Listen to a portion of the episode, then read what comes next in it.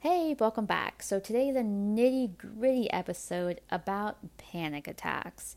So, I've been told by several doctors that I don't really exhibit typical panic attacks. Um, I would say a typical panic attack is like feeling you're about to die, being short of breath, feeling your heart racing, possibly sweaty or clammy, nauseous, um, things of that nature. Um, so I have a couple of those things, but I think the best way to talk about my panic attacks to talk about it at their extreme. However, I do want to say that I do have a spectrum of panic attacks, be going from like mild to moderate to extreme.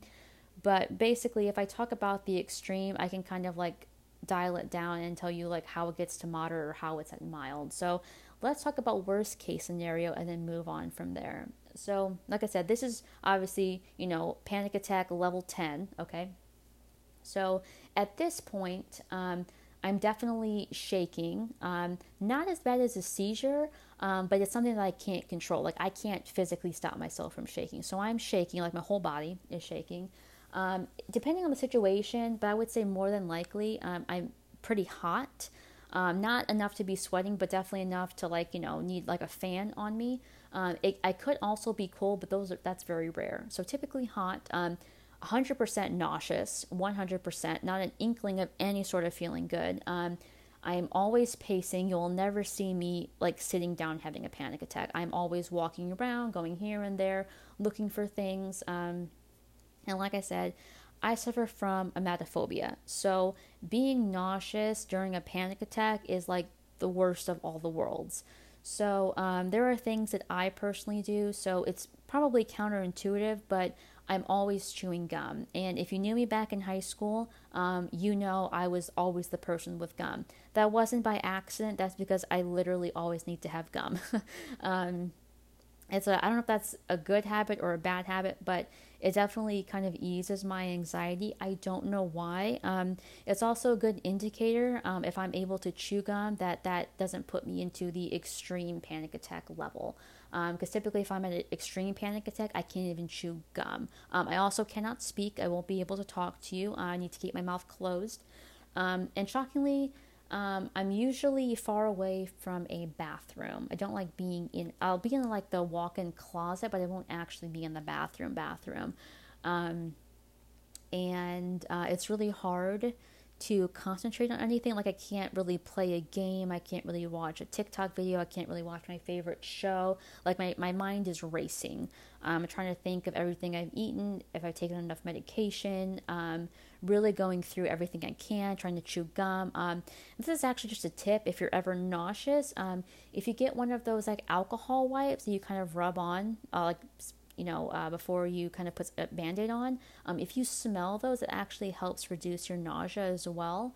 Um, that's just kind of like a surgery tip that I've gotten over the years. So I usually am smelling like um, alcohol wipes. Um, and that's legit. You can look that one up. Um, I try to put on essential oils, um, anything of that nature. And like I said, it's horrible. And these panic attacks could last anywhere from like 30 minutes to like four hours. Um, I really, I would say one of, I know for sure one of the longest panic attacks I've had was for five hours. Um, and it was at that extreme level for a few hours of those five hours. Um, not one of my favorite memories by any stretch of the imagination. Um, so they definitely vary. Um, I usually know though, I have a couple of medications like anti anxiety medications along with antiemetics, which is anti nausea medication. And typically, if I can get it under control within an hour, that kind of definitely puts my body at ease and I can sort of get into a more a relaxed state. But if my medication also isn't working, then it's even harder to bring myself down because I'm like, oh my gosh, that must mean I'm really sick or really nauseous or like something's wrong because my medicine's not working. Um, and I should also put in there a huge problem I have is that I actually haven't gotten sick myself in about 16 years. So when I say nausea, I don't know what that really means. Like there are times when I feel worse than others, so I assume that's nausea, but I think even a probably a typical stomach ache for someone would be like nausea in my case. Uh, because I take everything as an SOS that something is 100% wrong. Like, it's just like there's no gray area. It's like 100% I'm going to get sick or I'm 100% not going to get sick. There's just no in between for me, um, which is very difficult.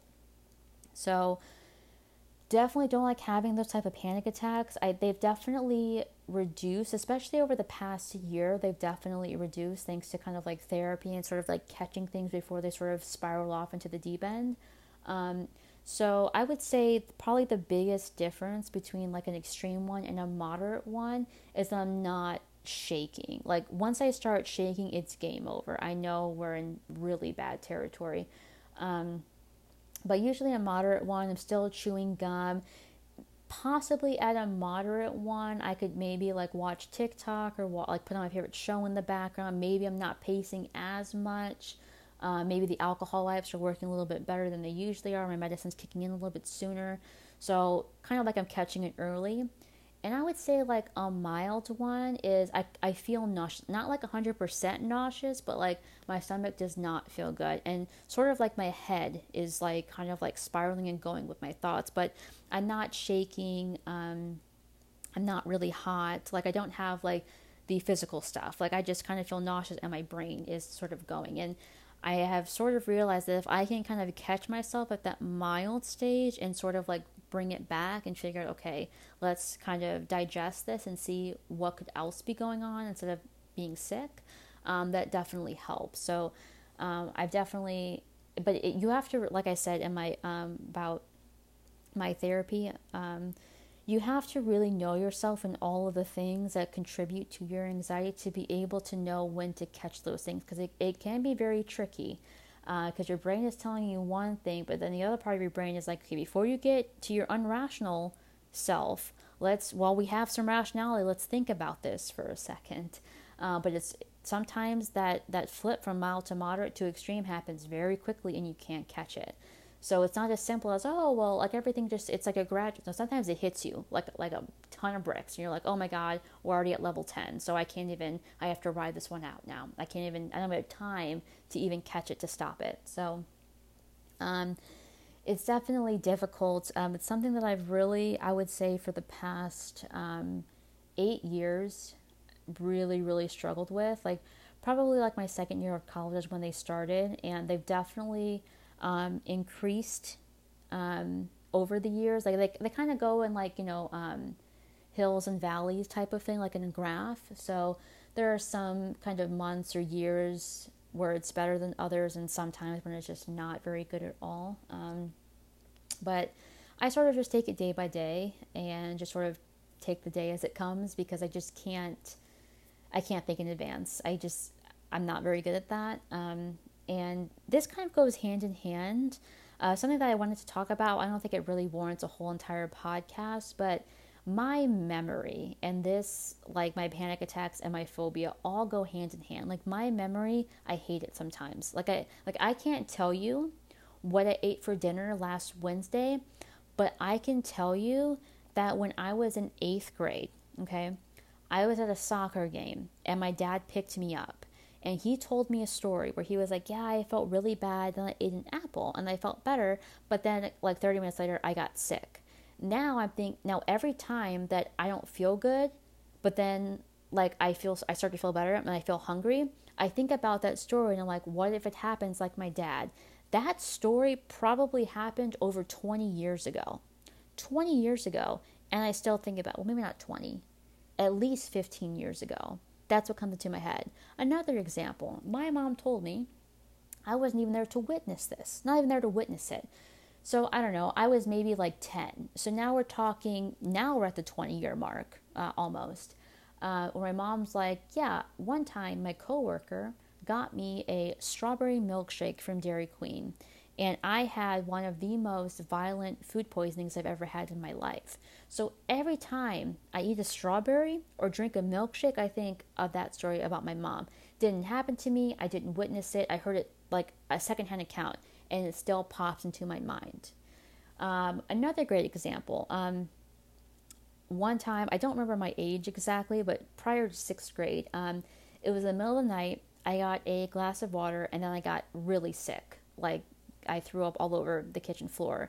So now every time it's like 10 o'clock or 11 o'clock at night and I want a drink of water, I am paranoid and think I'm going to get sick after I take this drink. Like even before I take it, I could be perfectly fine, great day. I'm thinking, oh no, see this happened 20 years ago, so it's probably going to happen again. Like it's like, what? How can you remember that? Are you kidding me?